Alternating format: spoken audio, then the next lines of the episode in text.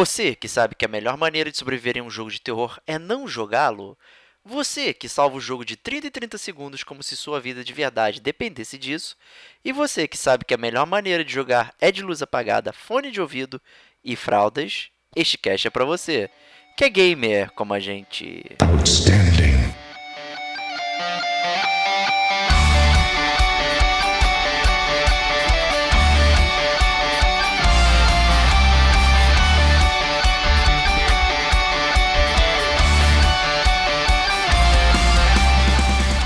Diego Ferreira, Então, é um jogo você jogar deitado, aperta o botãozinho, escolhe o que, que vai acontecer. Rodrigo Estevão, Talvez não seja muito conhecido, mas ele foi muito conhecido por mim. Sérgio Maquiaran, porque você quer passar longe de assombração e fantasma.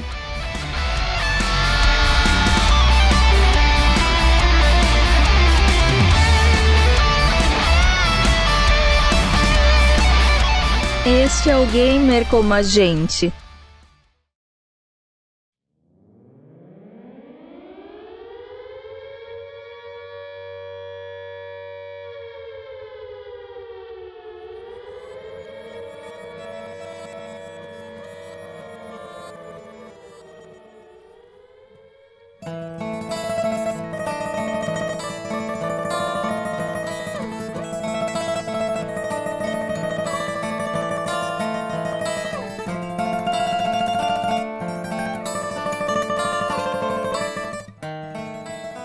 Amigos e amigas gamers, sejam bem-vindos a mais um podcast do Gamer Como a Gente. Eu sou o Diego Ferreira, estou aqui na companhia do meu top one friend, o Rodrigo Estevão. Cara, não estou de fraldas, mas eu sei que você está. Eu Essa tô. é a grande verdade. E, e como, né, eu tenho muito medo, inclusive tive muito medo pra fazer essa sele- seleção de jogos, a gente chamou o Serginho Maquihara aqui, que tem nervos de aço. Seja bem-vindo novamente. Um alô a todos, é um prazer participar de mais um programa e agora não falando só de zumbis e mutações, né? Agora tem aparições, assombrações e outros mais aí. Eu tô com muito medo agora, eu não quero mais participar desse programa, não.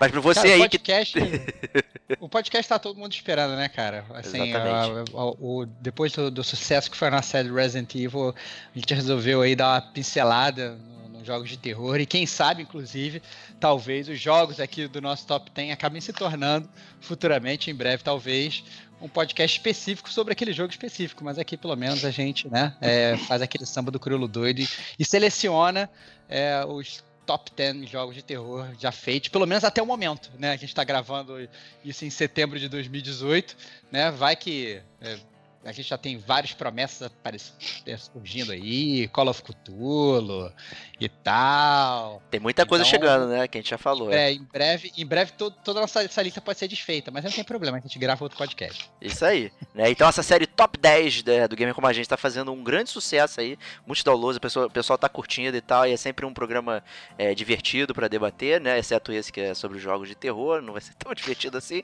Mas é, vale ressaltar que é uma lista é, que nós três, no caso, né?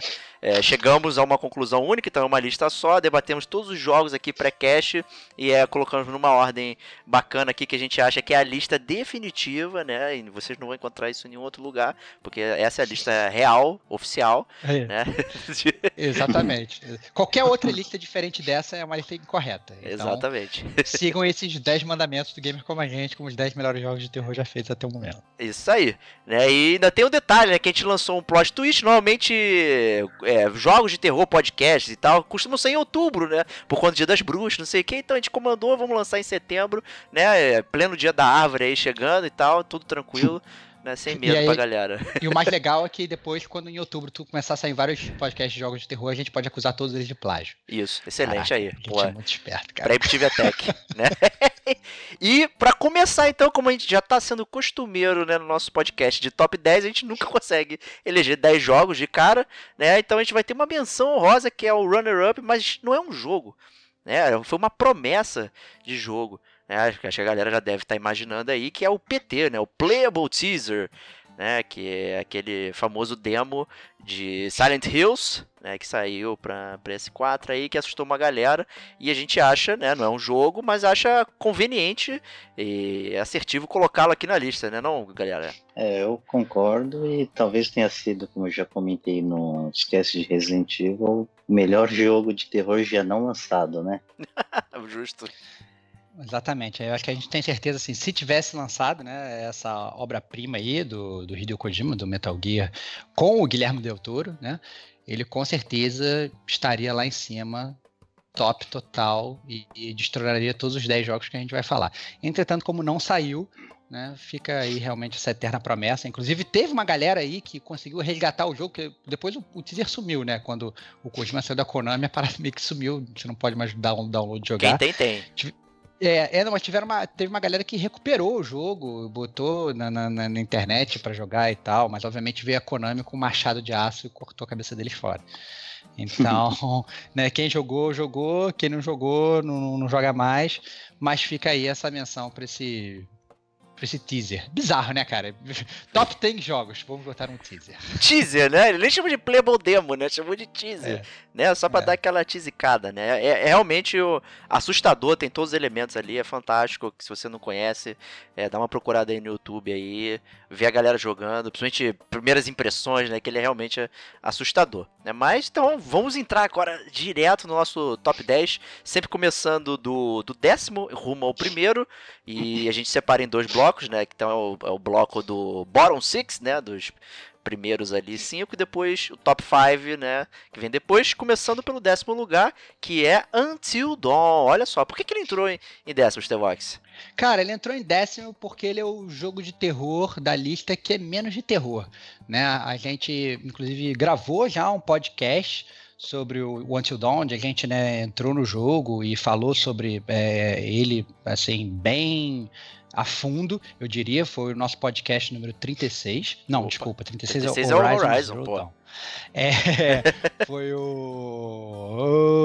Oh, calma aí, cara. cara. Ah, foi o podcast número 41 do Gamer com a gente. Opa, aí sim. Until Dawn. E então, assim, a gente já entrou a fundo no jogo, a gente já descobriu, mas no final das contas, é, a primeira metade do jogo é realmente uma, uma, uma metade que deixa você jogando mais tenso, que remete muito, assim, àqueles é, filmes de terror ali dos anos 80 e tal. Mas a partir do momento que o jogo vai andando, ele deixa de ser um, aquele jogo de terror na essência e ele passa, pelo menos na minha concepção, a se tornar quase um terrir, assim. Ele não, é, os sustos acabam sendo bobos, o plot também fica bobo e tal, mas de qualquer forma não deixa de ser uma ótima experiência, principalmente porque ele é um jogo de terror, mas ele é também naquele estilo cinemático. Né? Então parece realmente que você está jogando um filme de terror. Então ele, ele transcende um pouco, eu diria que até todos os outros jogos da lista nesse sentido, porque a forma de gameplay dele é muito diferente. Exato, né? É, o que eu posso complementar aí é que você pode até bancar um diretor, né? Você pode dar o destino que quiser lá para aquela turma toda que você controla, né? E que nem o Estevão comentou, né? O início bem clichê, lembra aqueles filmes é, bem antigos, início da década de 90, 80, é, clichêzão, mas você fica naquela expectativa de saber o que, que aconteceu. Primeiro, porque logo no início do jogo você joga numa parte da história que acontece um acidente e o jogo logo em seguida remete a um ano após a reunião com todo o grupo daquele evento traumático do passado. Então você já fica na expectativa para ver o que, que vai encaminhar dali para frente. É, é um, é um, jogo que puxa realmente esse enredo aí do passado aí, ele tem que ficar bastante alinhado. Acho super justo ele entrar na nossa lista. É, é um jogo bastante gostoso se jogar né? Esse de seja o seu diretor, né? Você vai decidindo, então é um jogo você jogar deitado, aperta o botãozinho, escolhe o que, que vai acontecer e tal, né? Exceto algumas cenas, né, que você precisa deixar o, o controle imóvel, né? Tipo, ó, vai vir um monstro aí, fica parado, né? E, e, aí ficar parado é literalmente não poder mexer o controle, tem umas sacaçõezinhas assim e tal. Então é um jogo bem divertido, utilizou muito bem o estilo David Cage de ser, né? Os jogos da Quantic Dream que a galera já conhece, Heavy Rain, Beyond Two Souls, o Detroit esse ano. É, então eu diria que é, é, é, uma fórmula bem aperfeiçoada desse esquema. Então Until Dawn, décimo lugar Parabéns, valeu a pena. Tem resenha no site e o podcast, né? Podem curtir lá. E vamos pro número 9 da nossa lista. É uma letra. que, que, que, jogo é cara, é esse? Uma letra?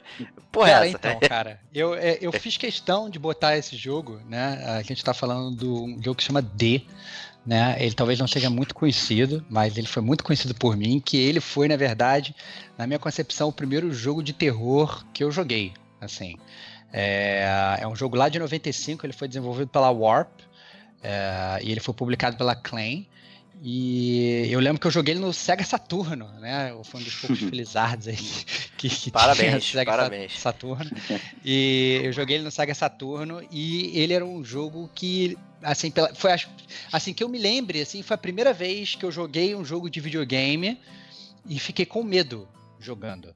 É, literalmente com medo, principalmente no início do jogo. Eu lembro ainda, inclusive, que eu jogava esse jogo com meu primo João e ele era bem mais jovem do que eu na época, e ele sentia um medo que era assim, ele não conseguia nem ficar no quarto, ele saía correndo. Entendeu? Cacete, ele escutava a apresentação do jogo e, e ele saía correndo.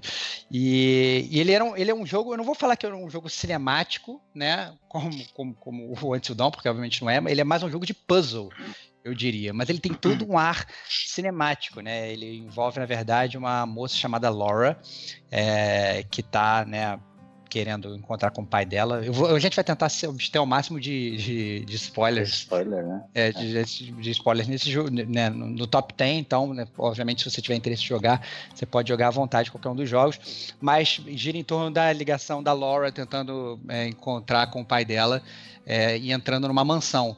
E dentro dessa mansão ela tem que resolver vários puzzles. E o jogo é de primeira pessoa e tem vários a ambientação assim do jogo é muito muito tensa, eu diria. Não é um jogo que você joga com medo, você não tem aqueles jump scares você, sei lá, virar uma esquina e, sei lá, que os cachorros quebrarem a janela e entrarem e em cima de você.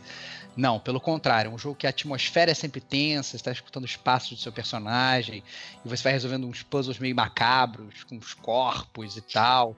E, e a, a, mansão é uma mansão muito estranha, porque parece que está passando por uns portais do tempo, e indo para um lugar, indo para o é. outro. O Serginho chegou a jogar, né, Serginho? É, cheguei a jogar. Complementando aí o bom resumo que o Estevão fez, né? É, a história inicia com a Laura indo de encontrar o pai porque ele tá maluco no hospital atirando em todo mundo. Chegando lá, ela passa acidentalmente por um portal e é mandada para essa casa que é até um estilo de castelo e tem vários puzzles para resolver. É um jogo de tentativa e erros, tem elementos de point click.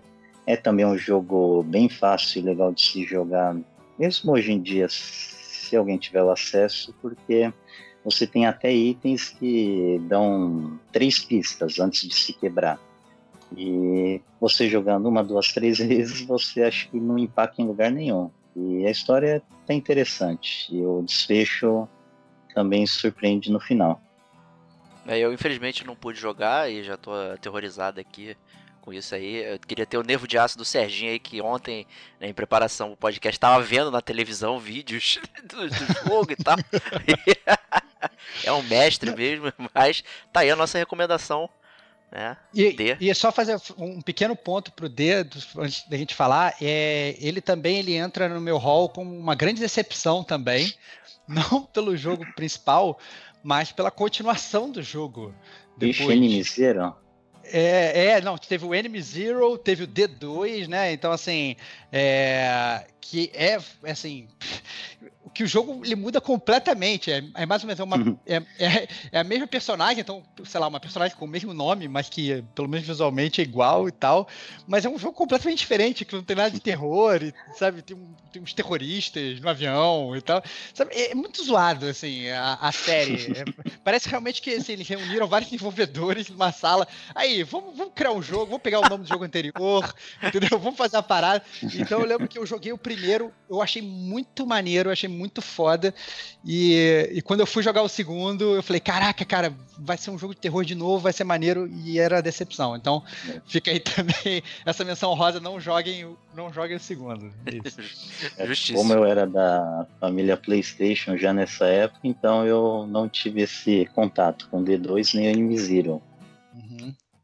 Ainda bem, pelo menos, então, né? É, ainda bem. Mandou bem, Serginho. Saiu ileso dessa, cara. então, prosseguindo, né? A nossa número 8 aqui na, na nossa lista é um jogo de tirar fotos, né? O, a série conhecida como Fatal Frame, né? Fatal Frame, né? Que é uma japonesice, né? Ele bastante cravada aí na, nas lendas japonesas, não sei o que. Então tem todo um, um aspecto diferente aí do que a gente está acostumado. E Serginho, você que jogou bastante aí, o que, que você pode falar? Então, Fatal Frame ele é um jogo também oriental, né? Então ele puxa pro terror psicológico. E o que, que se, se baseia? Você começa jogando com um personagem que vai atrás de um era um escritor de novelas, filmes que vai para uma casa assombrada. E ele e a equipe dele desaparecem. Como ele já tinha um pezinho na área de jornalista ou investigativo, ele vai atrás. E chegando lá, o que, que acontece? Ele cai numa armadilha, né? Aí já não é nem dar muito spoiler, porque é o prólogo do jogo. E ele fica preso lá dentro. É, dias depois, a irmã dele se dá falta do irmão dela e vai em busca dele para ir atrás do paradeiro. E chegando nessa casa, ela enfrenta praticamente os mesmos desafios do irmão, mas é, ela consegue ter um destino inicial melhor porque você joga o jogo inteiro com ela. O interessante do jogo, né, que você se baseia para enfrentar as aparições com uma máquina de tirar fotografias, né? Você acha uma primeira mais fraca e vai achando máquinas com, vamos dizer assim, poderes maiores e filmes que causam mais danos para os fantasmas. O que, que eu posso te dar de interessante desse jogo? Que você enfrenta várias aparições, né? E para você se dar bem, você tem que ficar cada vez mais perto e dar um close melhor no fantasma. Então, para a pessoa que tem medo, é um desafio bem bacana, né? Porque você quer passar longe de assombração e fantasma. Tô fora. Cara, é, eu, eu acho, eu acho é, uma coisa bem japonesa esse negócio das, das fotos, né? De você pegar e que a gente sempre tem esse negócio de, de, de fantasma aparecer em foto, né? Essas histórias Isso, é. engraçadas, é. né? meio peculiares que a gente escuta.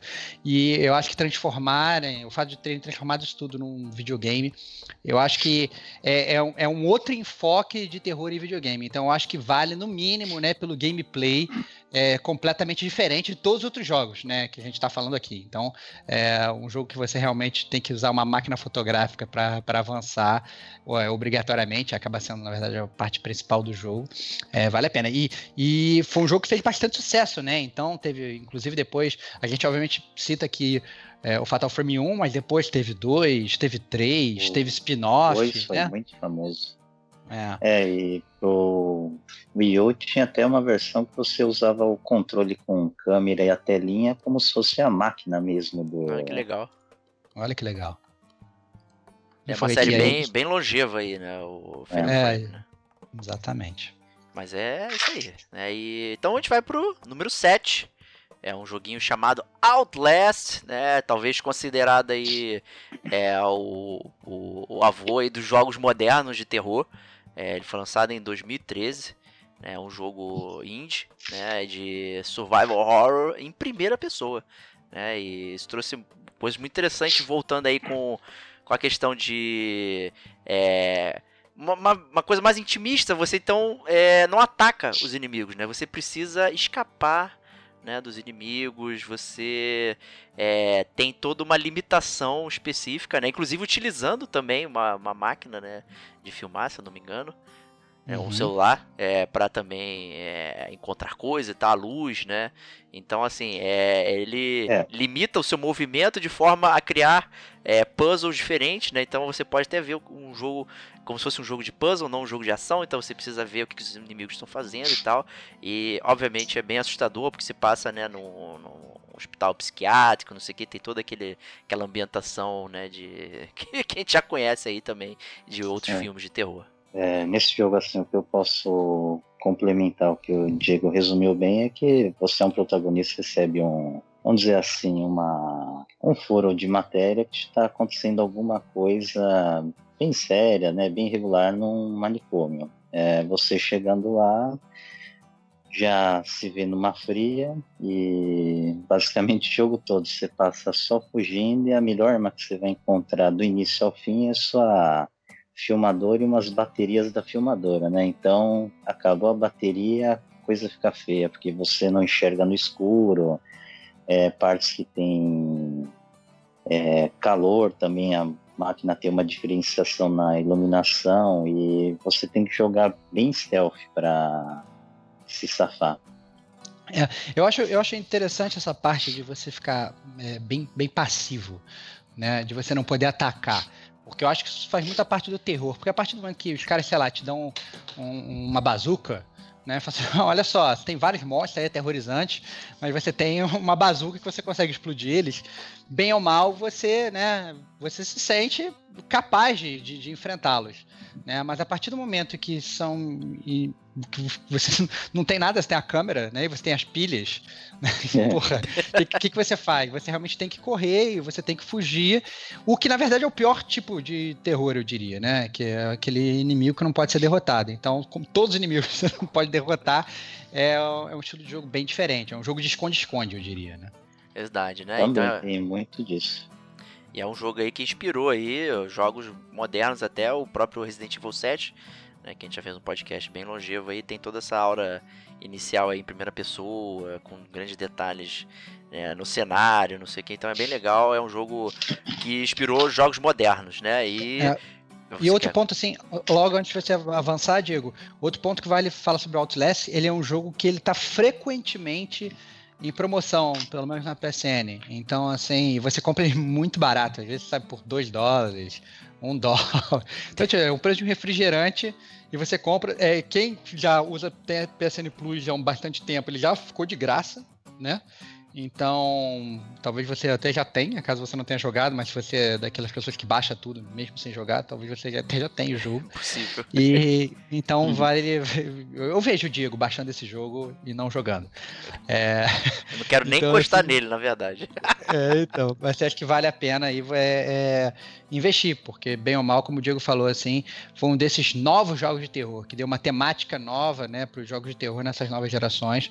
Então vale a pena aí correr atrás. E, e o próximo, né, que é o primeiro lugar do Bottom Six aí, é, é um jogo que foi o avô aí dos jogos mais antigos, né? Um jogo que inspirou é, Resident Evil, Silent Hill, entre outros ali, que é o Alone in the Dark de 1992. Né? Um joguinho de terror, mas quando você olha os gráficos você não tem muito medo não, mas é, toda a trama, todo, tudo, tudo isso que a gente conhece de survival horror tá ali. Né? Inclusive essa parte de você não poder enfrentar os inimigos, tem muito do jogo que você não consegue é, matar os inimigos, você precisa fugir. Né? Você também tem que resolver é, exploração usando puzzle, pega um item ali, leva não sei aonde. É interessante o, o sistema de inventário que ele não é por número de itens é pelo peso, né? Então, se você pega um item, sei lá, uma estátua, ela pode ocupar praticamente todo o seu inventário, então você não consegue levar uma, um livro que seja, né? Então você, o gerenciamento de inventário é bem, bem complexo, né? Coisas que vem, vão, foram levadas para jogos mais modernos, né? E você tem que ter muito cuidado também com você usa os itens. Você pode descartar o item que você precisa pro futuro, ou usar de uma forma errada também, e o jogo não te avisa, então você pode chegar perto do final e ter que usar um item que você não tem mais, é vacilo pra caralho, mas é um jogo que é bem bem punitivo nesse, nesse sentido, mas ele, ele praticamente é, criou esse estilo é, moderno e contemporâneo e o da época, né? Dex, final da década de 90 e tal, todos esses jogos de terror que a gente conhece.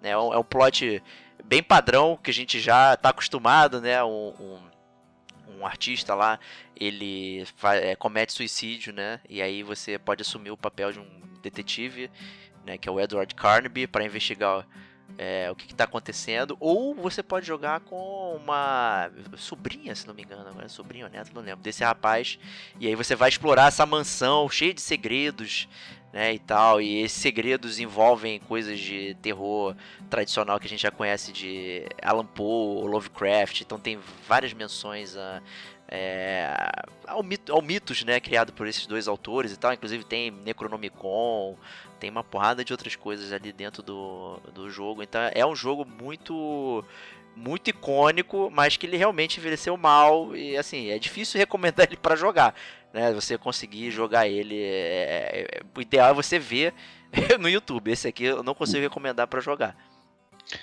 Cara, depois você falou isso tudo, eu e o Serginho a gente não vai falar mais nada, né, cara? é, sobre a única coisa que ele esqueceu é que dava pra você tentar fazer os inimigos caírem em armadilhas, né? Ou Pô, serem atacados pelos inimigos, mas normalmente não dava certo, né? Exato, é. Tem razão. Sim. Eu quero até interessante, porque você usava muito a mão e o pé, né? Você dava soco, chute para enfrentar os inimigos, que era meio merda. né? Isso era muito estranho, viu? Um monstrão tu tá dando peteleco, né? Então era legal realmente essa coisa de você usar o ambiente a seu favor, né? Isso aí é fantástico. Tudo, tudo isso foi o arcabouço de, de, de jogos modernos aí e contemporâneos. Realmente é um jogo que, que merece, com certeza, estar tá citado aqui é, no nosso top 10.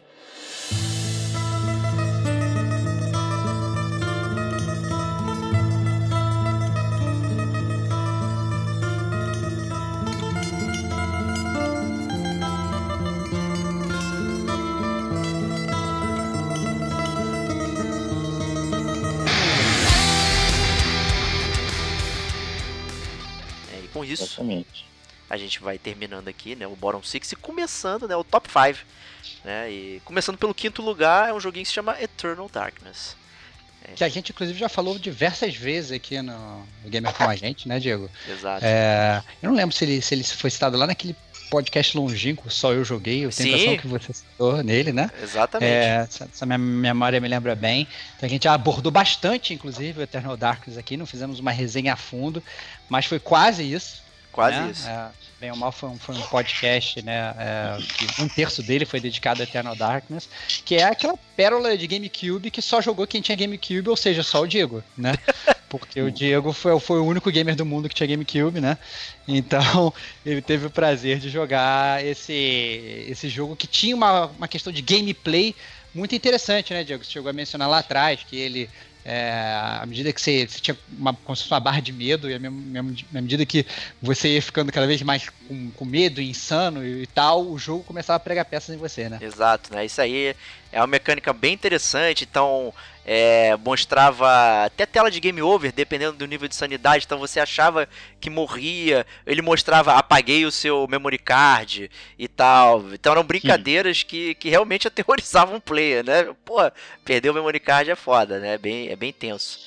Né? E é, é até interessante ele vir, curiosamente, após o Alone in the Dark, porque o setting, o início é é uma como é que é o nome dela? Alexandra Rivers, né? Que ela tá. Vai pra mansão investigar também o assassinato ou suicídio, né? Do familiar dela, se não me engano, é o avô. É, agora não me falha a memória, né? Ou seja, né? É de novo um parente indo a uma mansão é, tentar descobrir o que aconteceu e nisso você vai entrando é, cada vez mais né, em horrores. Né? E é obviamente o paralelo aí, o Eternal Darkness aí é um tomo é, que, que dentro está escrito o destino da humanidade, quando o horror cósmico chegou na humanidade. Então aquele é o livro do destino que está é, tá sendo escrito né, pela humanidade. Então você joga em vários momentos da humanidade e como essas pessoas foram interagindo com esse é, Tom, né, o tomo do, da escuridão eterna, o paralelo com o Necronomicon é muito óbvio aí, e você brinca bastante também no jogo com essa questão do horror inominável, horror complexo, que você não consegue descrever, mas está sentindo e tal.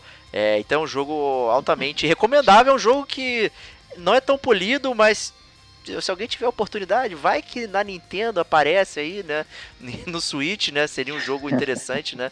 Pra aparecer. E é um jogo, inclusive, que foi produzido pelo Shigeru Miyamoto. Eu adoro, adoro falar isso, né? Ele foi produzido pelo pelo Miyamoto e pelo Iwata, né? Que foi o também presidente da da Nintendo.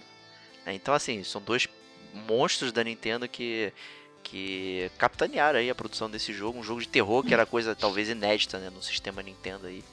E não, deixo, não tenho como não recomendar e não estar nessa lista também. O Serginho não chegou a jogar não, né? Não, infelizmente Agora eu descobri porque que eu não tive acesso a esse jogo, assim como eu fui privado do Resident Evil Remake na época do GameCube e o Resident Evil Zero, né? Era bem específico, né? GameCube poucas pessoas tinham, né? Aliás, é verdade. pelo que eu vi, só você tinha. É, É, exatamente. tinha, tinha, tinha uma comunidade no Orkut de, de pessoas que, que tem GameCube, era só o Diego lá. Ele criou e tinha só ele, cara.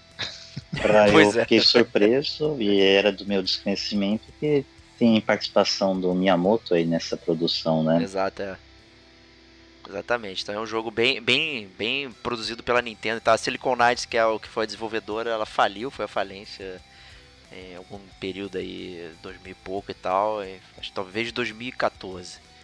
Né? mas acho que como o jogo é publicado pela Nintendo e toda a produção, acho que é, é um jogo que talvez a licença esteja ainda lá e talvez fosse possível É. aparecer futuramente aí no Switch e tal. Eu acho que é um jogo que vale ser resgatado. E quem tiver curiosidade é, e ver também, é um jogo que tem bastante conteúdo de história. É, enredo e tal. Então é interessante você passar por várias épocas. É, é muito legal. né? Então ele tem toda essa variedade de personagens que é, que é pouco comum né, em jogos de terror.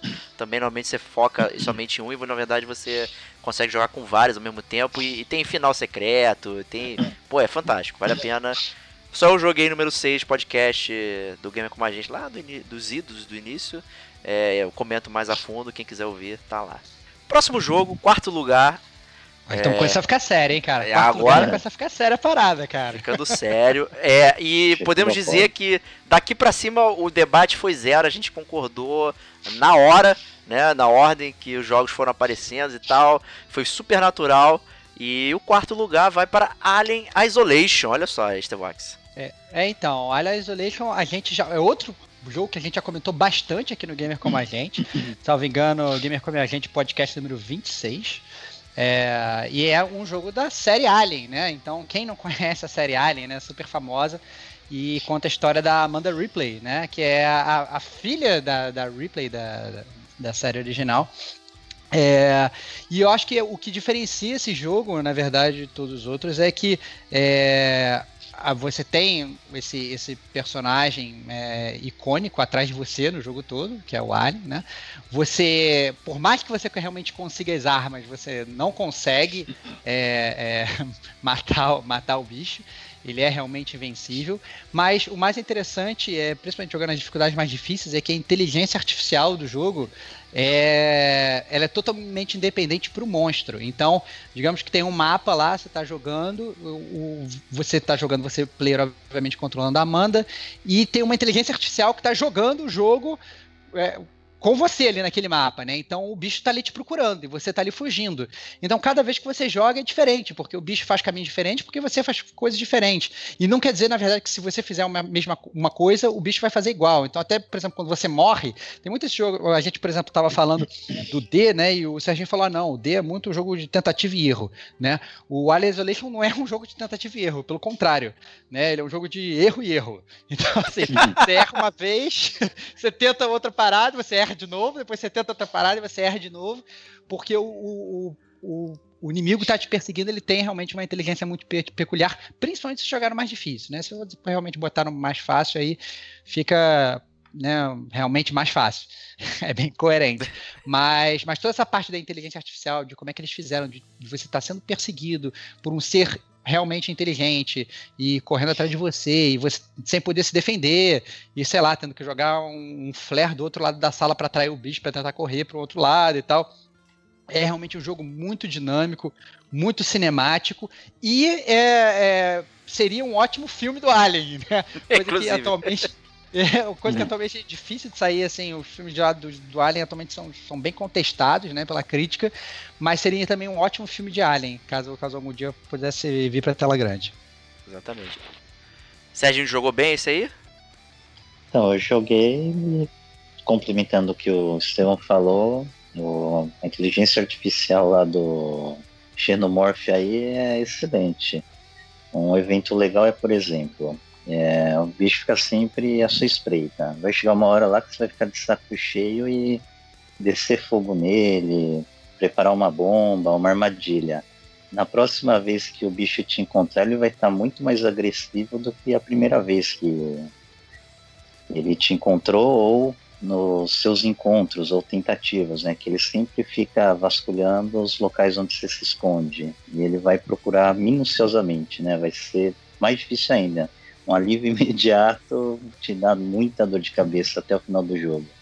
É, e não só essa parte da agressividade, né? O, o, o bicho ele aprende. Né? Então, digamos que você tenha lá um negocinho, um flare, como eu falei, você está jogando toda hora o flare para atrair o bicho para outro lado da sala. Depois você lançou três ou quatro, ele já sacou que aquele negócio não é você. Né? Então ele, se você vai tacar, o bicho vai vir para cima de você, ele não vai mais para cima do negócio, entendeu? Então já vai é, na fonte. é exatamente, é, é muito inteligente. Então assim, para quem gosta é, de, de, realmente um jogo tenso, né? Eu lembro que eu jogando, eu, eu, eu, falando, eu jogando, eu falando pro Diego jogar, o Diego ficava meio travado, né, Diego? A gente chegou a jogar junto, né? Um pedaço, eu borradaço. Exatamente. É. então, assim, é um jogo muito divertido, não só para você jogar, mas também de você ver os outros jogarem, né? É aquele jogo que você senta do lado da pessoa e você vai acompanhando porque todo mundo joga junto. Porque tá todo mundo querendo fugir do bicho e todo mundo quer opinar o que, que, que você tem que fazer. Então, muito, muito divertido. Fica aí o quarto lugar do Gamer Como a Gente, Top 10 Terror, Alien Isolation. Isso aí, né? E eu, eu, eu concordo aí com tudo aí. Eu, eu não consegui terminar o jogo por motivos realmente de tensão, era realmente aterrorizante. Você tá dentro de um locker, né? E aí tu fica só o rostinho do lado de fora, aí o bicho tá passando, aí ele vai abrir a porra do armário, vai abrir, vai abrir, vai abrir, vai abrir. Aí ele passa, não abre, ah, trouxa. De repente ele volta correndo e aí te pega, porque você tá respirando e tal. Filha da puta, cara. É nojento e, e é muito interessante é, o jeito que usa a inteligência artificial, como todo mundo já falou, e é o que a gente advoga aqui. É, meu, porra, a nova geração não tem que botar a grama mais bonita, o cabelo que mexe no vento, faz uma parada dessa que instiga e desafia o jogador, porque o jogo ele não fica repetitivo. Você não pode ficar fazendo só a mesma coisa, né? Você vai morrendo e repetindo. E o bicho fala, fera, já sei o que você tá fazendo, meu. Tenta outra coisa aí. Né? Então gera essa variedade, é um ótimo jogo. Né? Os jogos de aliens, né, normalmente são focados em ação, né? Então é todo mundo correndo de um lado pro outro, tiroteio e tal. E, esse aqui é bem focado no primeiro Alien, né? Do filme. Até a gente fala sobre o filme, inclusive, no, no podcast, né, que é aquela coisa mais intimista, né, só tem um bicho e vai e você vai tentando é, prosseguir ali, então é bem interessante, vale muito a pena. Isolation, outro jogo que está sempre em promoção aí, está sempre barato, é, vale muito a pena pegar, com certeza. Se você for fã da série, então nem, nem tem nem que pensar. Então vamos pro número 3. É, o jogo Medalha chama... de bronze, cara. Medalha de bronze. É. O jogo Chegamos se chama Silent Hill. E é o Silent Hill número 1, é. um, hein? Ó, ó, ó, é, número 1. Um. Teve essa disputa, né? De qual Silent Hill botar. É, é porque a gente achou meio, meio injusto, tipo, povoar a lista com. Não, eu, o décimo lugar é Silent Hill 2, o décimo nono lugar é Silent Hill 1, né? Ia ficar uma lista escrota.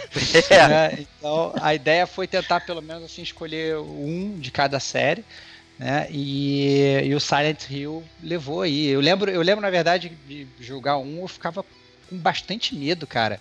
É, tinha toda aquela parte da, da, da, cidade cheia de névoa e tal, aquele início com aqueles nenéns bizarros no beco. Eu, eu lembro de, de ficar bem apreensivo jogando lá atrás o primeiro Silent Hill. E você, Serginho, por que, que você botou Silent Hill 1 na tua lista aí? O que, que, que você pensa sobre o jogo? Então, eu eu posso complementar também, é, Silent Hill primeiro foi da época do PS1. É, eu acho que ele tinha, vai, um terror bem pesado, né? É, se você fosse um player que não se apegasse só aos puzzles e à né, jogabilidade, mas fosse ler todos os facs, notas, mensagens que o jogo deixava, você via que o background da história, né?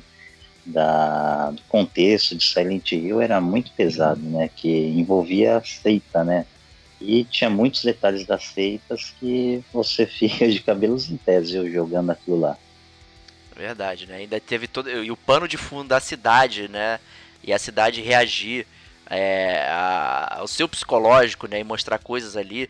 É, então é, é, é gerava essa tensão absurda Né? A, a própria limitação do jogo é, foi utilizada a favor dela, aquela, aquela questão do, do fog, da névoa, é, sendo utilizada ali, né? Porque né, não conseguia processar os gráficos, mas ao mesmo tempo gerava É. é, toda toda é, tensão, Ambientação, do- né? ambientação É, do a jogo, marca então icônica, né, do jogo, a- aquela neblina, né? Exatamente. Né? E o início do jogo, já começando, já é assustador, porque você começa morrendo, né? Você vai jogando e tal ali, ah, que legal, não sei o que, de repente você roda, né? E aí, puta merda, né? O jogo ele não tá aqui pra brincadeira. É, tem a porcaria da sirene também, que é um É. Caralho, que terror aquilo, cara. Você não sabia o que que é e tal. É, o, o rádio pra dizer é, da onde estão vindo os inimigos, fica lá crescendo, como se fosse um contador Geiger, né? A interferência fica É.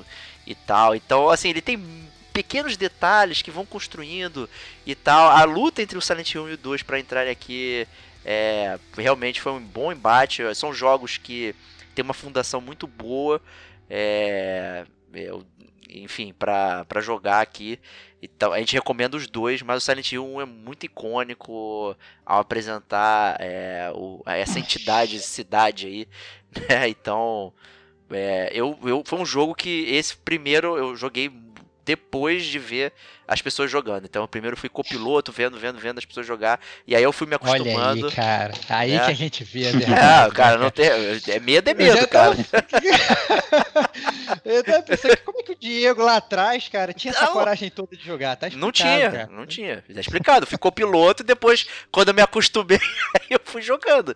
Que eu vi que já sabia, ainda assim com medo, né? Então é, é a transição de cenários e tal. Você tá no cenário da normal da cidade, de repente troca pra aquele cenário todo destruído e tal, enferrujado. Pô, é sério, é muito top. É um jogaço. É, eu acho que é um jogo que, se você for, na verdade, tentar hoje, você conseguir jogar hoje, é, ele não foi um jogo que envelheceu bem. Verdade. Né? Então, acho que vale realmente salientar isso. A gente tá falando de um jogo de 99, né? Pro, pro PS1, né? Então, é, hoje você vai olhar e falar, pô, esses caras estão falando que eles tinham medo desse jogo, que jogo bosta e tal. É, mas realmente, pra época, né, era, foi realmente muito emblemático. E era realmente um terror que, que não era. Não era só um terror gráfico, eu diria, né? Ele era, porque a gente acaba que antigamente, né, pro gamer novo que tá escutando, a gente tinha que um pouco que transcender ali a, a, a- aqueles gráficos. Pra gente não era ruim, né? Mas a gente tinha que transcender e entrar ali dentro daquela história e ver aquilo de uma certa forma. E aquilo, isso que deixava a gente com medo. Né? Então, a pessoa que for jogar hoje talvez não sinta tanto medo, talvez ache o gráfico, pô, esse personagem todo quadradão aqui e tal, procurando a filha desaparecida, né? É, é realmente um. um- não, não diria que visualmente ele pode dar tanto medo hoje, mas na época foi muito emblemático, é por isso que ele merece aqui o nosso terceiro lugar.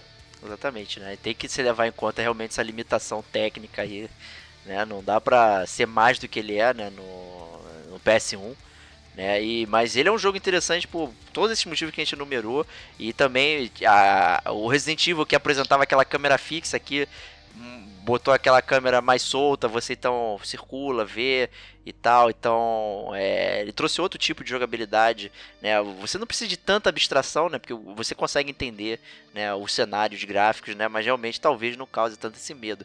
Em compensação, os efeitos sonoros eles continuam sensacionais e bastante atuais e esses também ajudam a construir esse medo aí. Então é isso, Silent Hill, PS1, terceiro lugar do top 10 jogos de terror.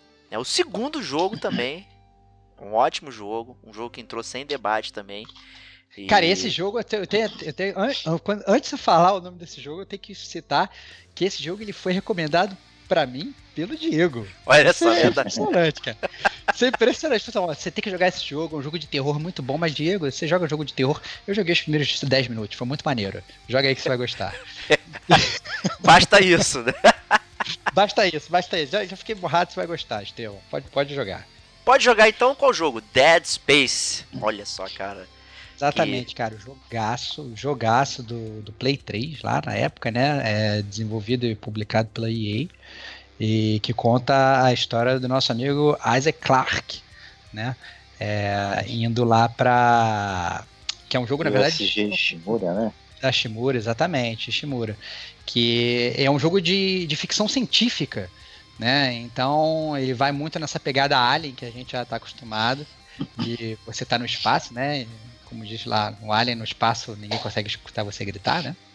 Exatamente. Então, é, é mais realmente essa, essa jornada que você vai sozinho para tentar, para tentar acontecer, é, descobrir o que aconteceu ali naquela nave espacial você se vê no meio aí de monstros e seitas e humanos loucos e cristais. Eu não vou falar muito não, mas esse é um jogo que inclusive eu voto aí desde antes do Gamer como a gente começar, é, que eu voto para esse ser um jogo a ser debatido mais a fundo. É um jogo que eu, que eu me apaixonei muito, virou uma série assim é, favorita. Eu joguei o 1, o 2, o 3 é um lixo, vale falar também. É, que foi, foi, foi tão ruim, tive que parar no meio, porque um jogo ruim não dá para jogar. Mas, mas o 1 principalmente tem que ser comentado, porque é um outro tipo de, de terror. Não só assim, é, porque ele é um survival horror, assim, na essência, naquele negócio de você ter pouca bala, né? é, de você ter muitos inimigos, de você ter que escolher qual batalha você tem que usar, mas a própria forma de combate ela é muito é, diferente desses outros jogos, né? Porque são os aliens que têm os membros assim, né? E, e, o jeito de você matar os aliens é desmembrando eles. Então, tem alien com ponto fraco na perna, tem alien com ponto fraco no braço, tem um que você tem que decepar a cabeça e tal. E as armas que você usa não são umas armas muito convencionais, porque como você é um engenheiro, então, sei lá, você vai ter que usar uma máquina de rebite. É, muito legal, pra, né? Pra, coisa. Então, é, é, é, uma máquina que faz corte e tal, e de, de laser. Só que não. Você, obviamente, você tem no jogo assim, mais, armas mais pesadas. Mas as boas armas, inclusive, são as armas mais né, né nessas voltadas para engenharia. Então o gameplay, inclusive, é muito legal. Né? Você tem um, um, gameplay de combate maneiro, você tem uma história super legal e profunda, não é só um terror de jumpscare. E você tem toda essa temática de ficção científica que me agrada muitíssimo. Então, para mim, é 10 de 10 aí. Bom pra caramba.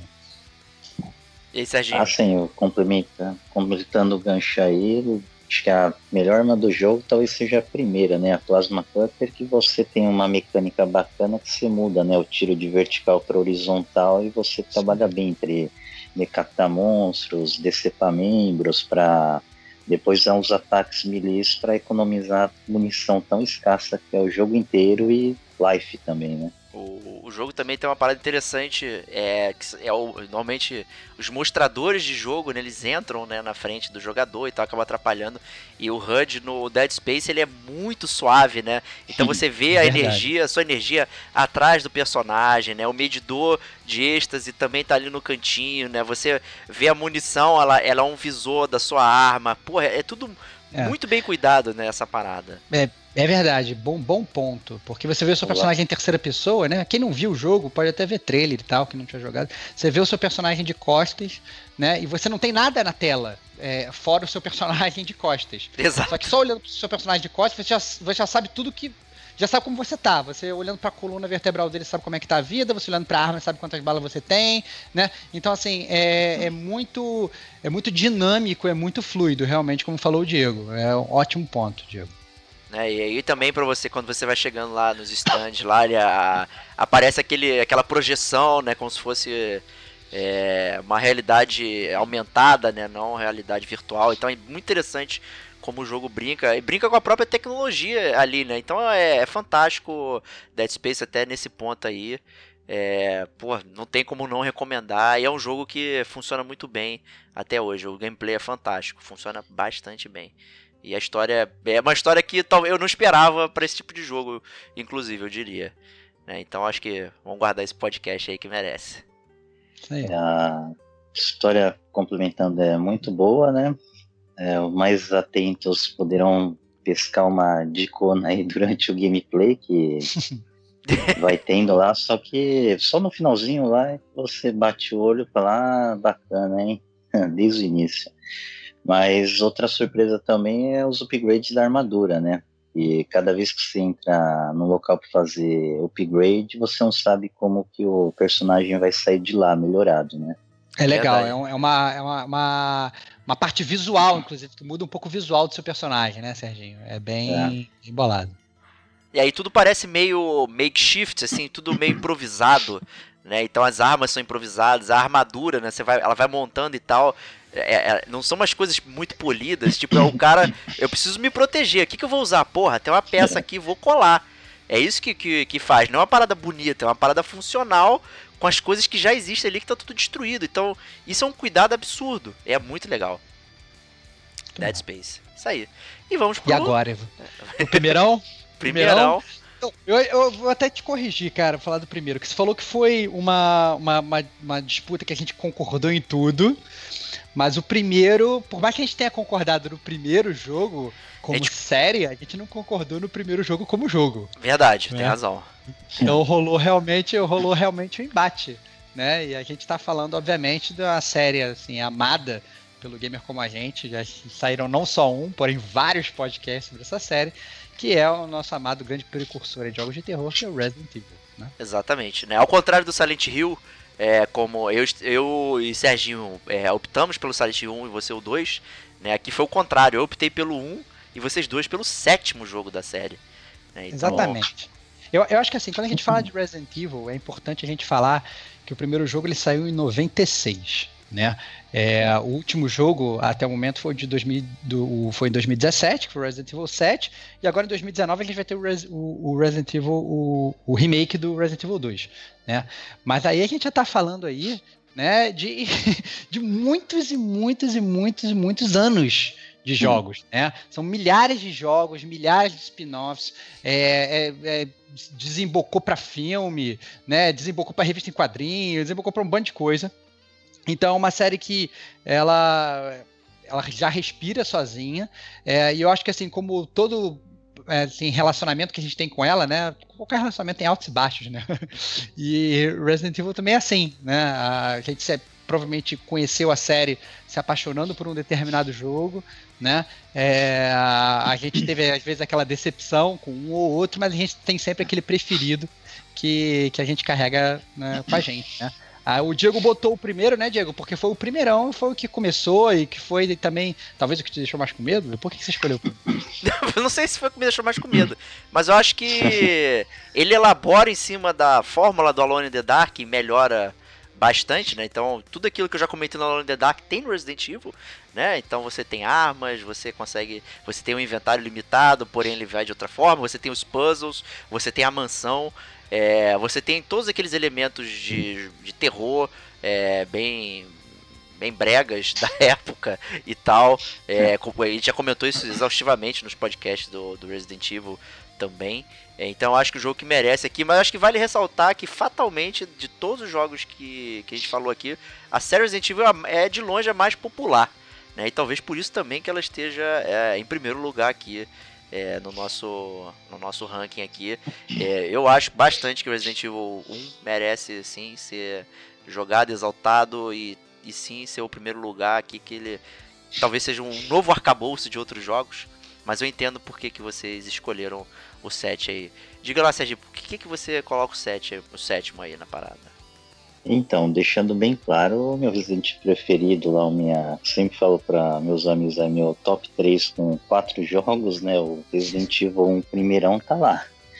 É, minha escolha pelo 7 foi porque, assim como no cast que a gente participou e gravamos, é, ele foi um jogo que resgatou né, a essência da série, a, a franquia passou a ter credibilidade, né? Agora a gente está aguardando até o Resident Evil Remake 2 no início do ano que vem.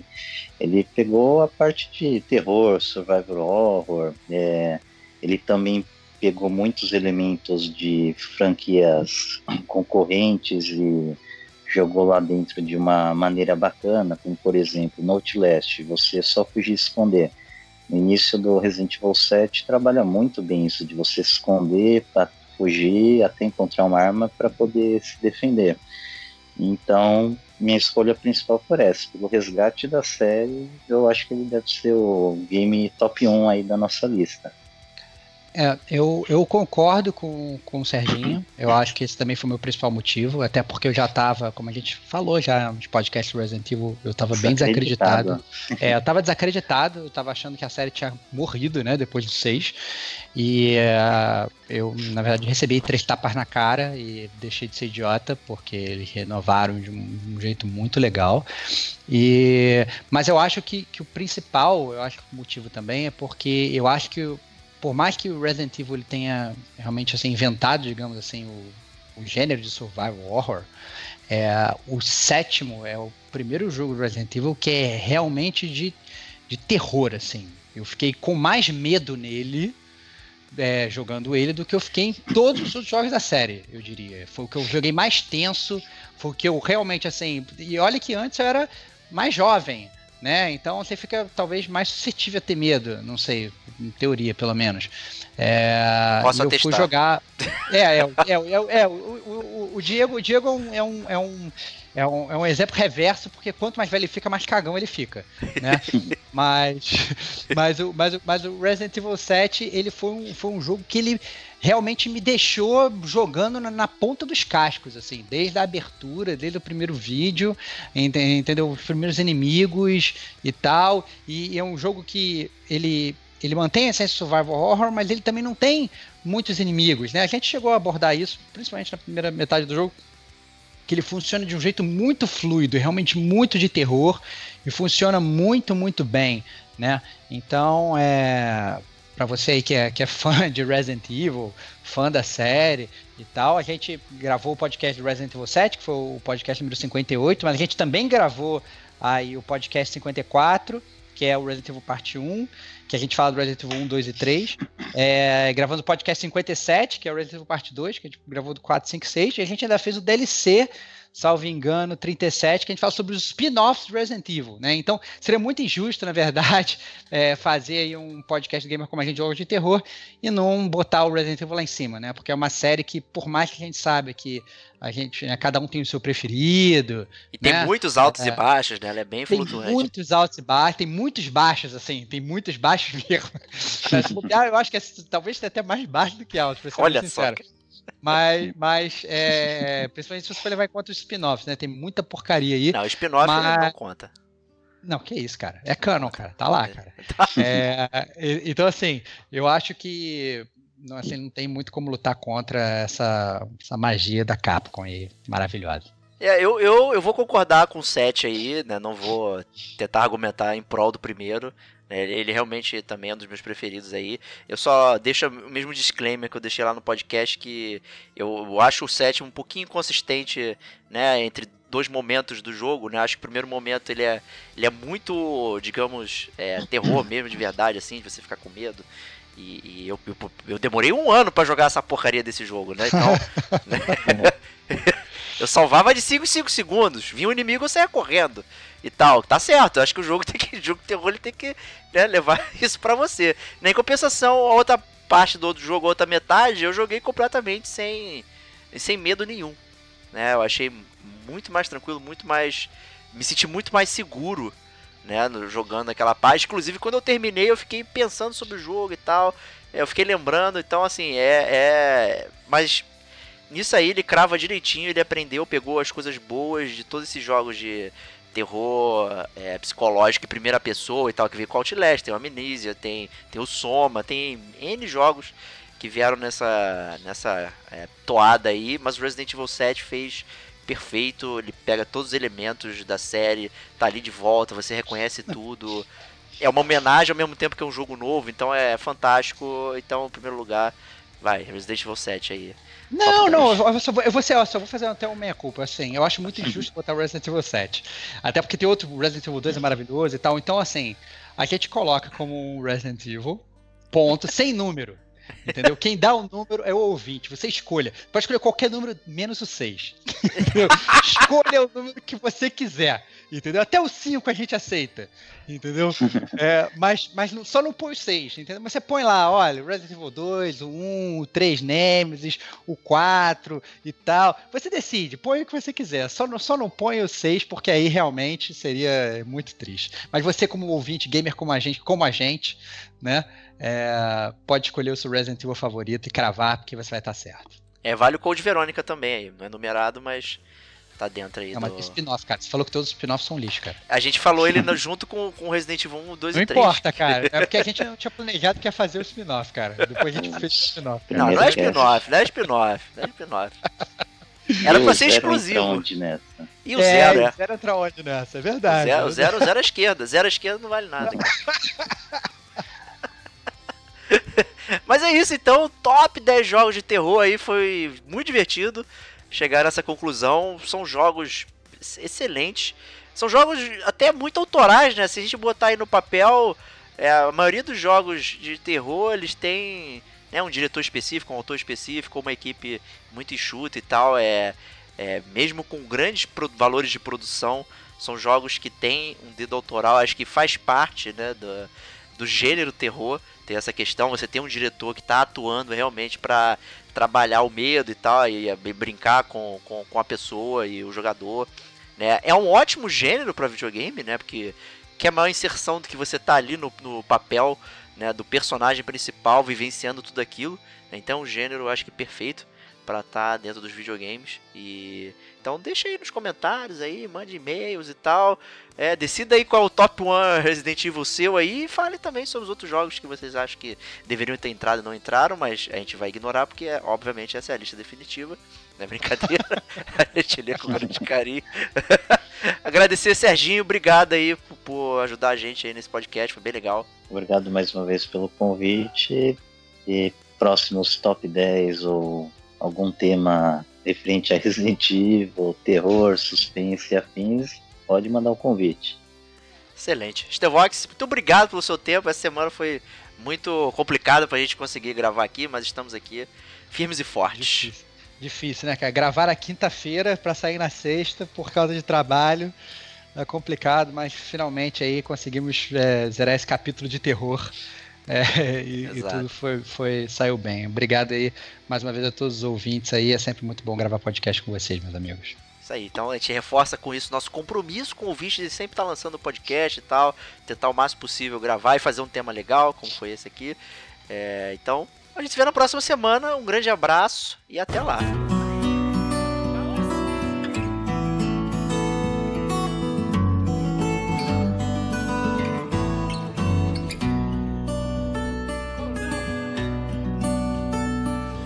There's an town road with mystery of Tom the poet and his muse, and a magic lake which gave a light to the words the poet used.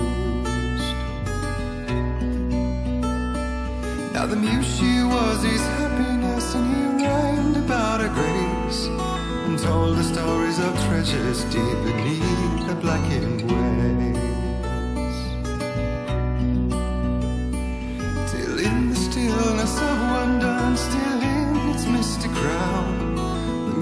Went down to the lake, and in the waves she drowned. And now to see your love set free, you will need the witch's cabin key.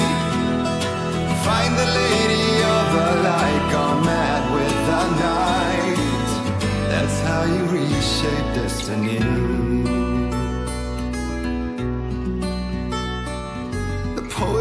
Came down to the lake to call out to his dear. When there was no answer, he was overcome with fear. He searched in vain for his treasure lost, and too soon the night would fall, and only his own echo would wail